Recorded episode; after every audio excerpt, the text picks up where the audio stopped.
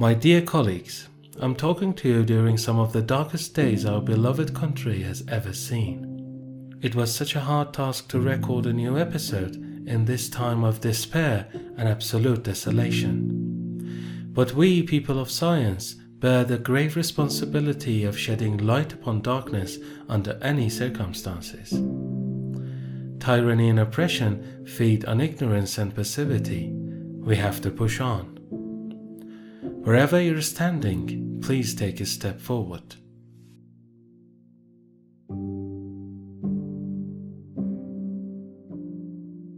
I'm Ashkan Yahyavi MD, and you're listening to the fifth episode of the second season of CardioWatch, an original podcast from Daily Cardiology Academy sharing with you the latest advances in cardiovascular medicine.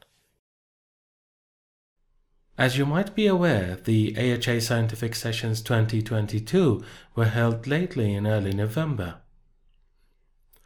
Many remarkable studies with important clinical implications were presented during this magnificent event.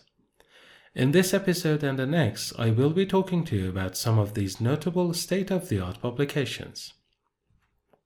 The first study we're going to review today is entitled Safety, Tolerability, and Efficiency of Uptitration of Guideline Directed Medical Therapies for Acute Heart Failure, or STRONG HF trial. The pace in which the guideline directed medical therapy for acute heart failure should be uptitrated has always been a challenging clinical topic. There are several different factors such as tolerability and safety of rapid or slow up titration of medical therapy, which every clinician will have to consider when managing a patient with acute heart failure. Strong HF trial was designed to thoroughly investigate the clinical outcomes of rapid up titration of medical treatment, as well as the safety and efficacy of it in acute heart failure patients. In this multinational open label randomized parallel group trial, 1,641 patients admitted to 87 hospitals across the world with symptoms of acute heart failure were included.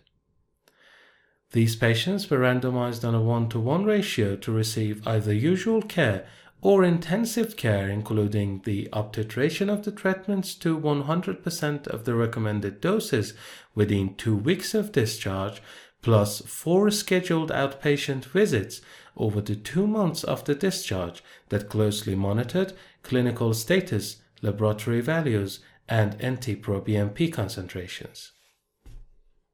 The primary endpoint was 180 day readmission to hospital due to heart failure or all cause death.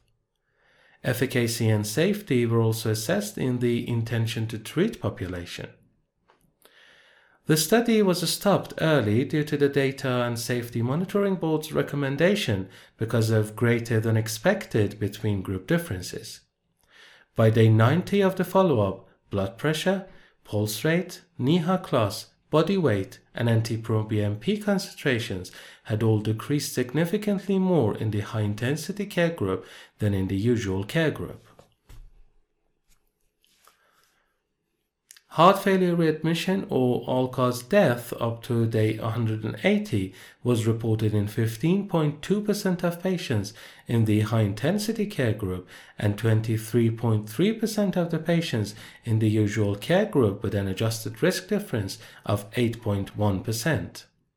There was no significant difference in terms of serious and fatal adverse events between the two arms of the study. The results of this study showed that the intense uptitration of medical treatment plus close monitoring in acute heart failure not only increases the chance of survival after discharge, but also it is readily accepted by patients due to reduced symptoms and improved quality of life. Study number two is called Intravenous Ferric Derisomaltose in Patients with Heart Failure and Iron Deficiency in the UK, or the Ironman study. Ironman is an investigator initiated prospective randomized open label blinded endpoint trial. Iron deficiency anemia is one of the most reported comorbidities of heart failure, greatly impacting the outcome of these patients. Based on multiple previous studies, the early detection and treatment of iron deficiency anemia in heart failure patients significantly improves their survival, exercise capacity, and prognosis in short term. The authors of Ironman study aim to further investigate the long-term effects of IV ferric derisomaltose on cardiovascular outcomes in HFrEF patients. They designed a prospective, randomized, open-label, blinded endpoint trial at 70 hospitals across the United Kingdom. Patients with left ventricular ejection fraction less than or equal to 45% and transferrin saturation less than 20% or serum ferritin less than 100 micrograms per liter were enrolled. These patients were then randomized to either receive usual care or IV ferric derisomaltose with the proper dose. The primary outcome was recurrent hospital readmissions for heart failure and cardiovascular death. Safety was assessed in all patients on ferric derisomaltose who received at least one infusion and all patients assigned to usual care. The 1,137 patients who were enrolled into the study were followed for a median of 2.7 years. The primary endpoint of the study was observed significantly less among the patients who received IV ferric derisomaltose with a rate ratio of 0.82. Furthermore, serious cardiac adverse events were reported 7% less in the IV in the ferric derisomaltose group than the patients in the usual care group. This study successfully confirmed that correcting iron deficiency anemia in patients with heart failure and reduced ejection fraction by IV ferric derisomaltose is both a safe and favorable method in the long term. Targeting lipoprotein A levels for the treatment and prevention of atherosclerotic disease has progressively gained interest among investigators during the recent years. Olpasiran, a small interfering RNA that prevents assembly of lipoprotein A in the hepatocyte, has been the subject of a recent trial. The investigators of Ocean A dose trial have conducted a randomized, double-blind, placebo-controlled dose-finding trial in patients with established atherosclerotic cardiovascular disease and a lipoprotein A concentration of more than 150 nanomoles per liter. The subjects of this study were randomly assigned to receive one of four subcutaneous doses of olpasiran, 10 mg every 12 weeks, 75 mg every 12 weeks, 225 mg every 12 weeks, or 225 mg every 24 weeks, or matching placebo.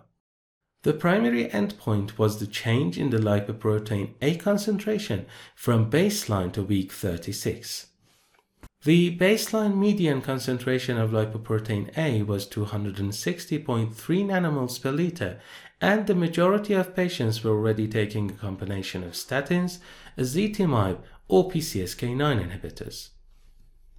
There was a very notable dose-dependent decrease in lipoprotein A concentrations in the olpasiran arm at the end of the study with a placebo-adjusted mean percent change of minus 70.5%.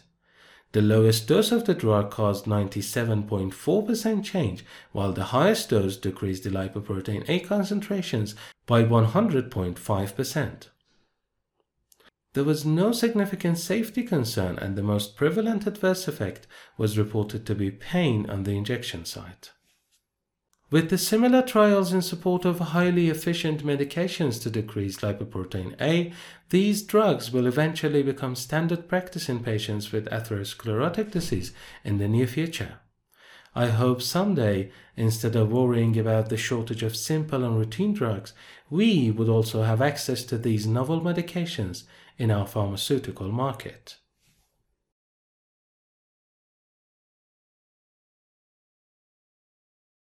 Chronic kidney disease and renal failure are among the most prevalent comorbidities in patients with advanced cardiovascular conditions.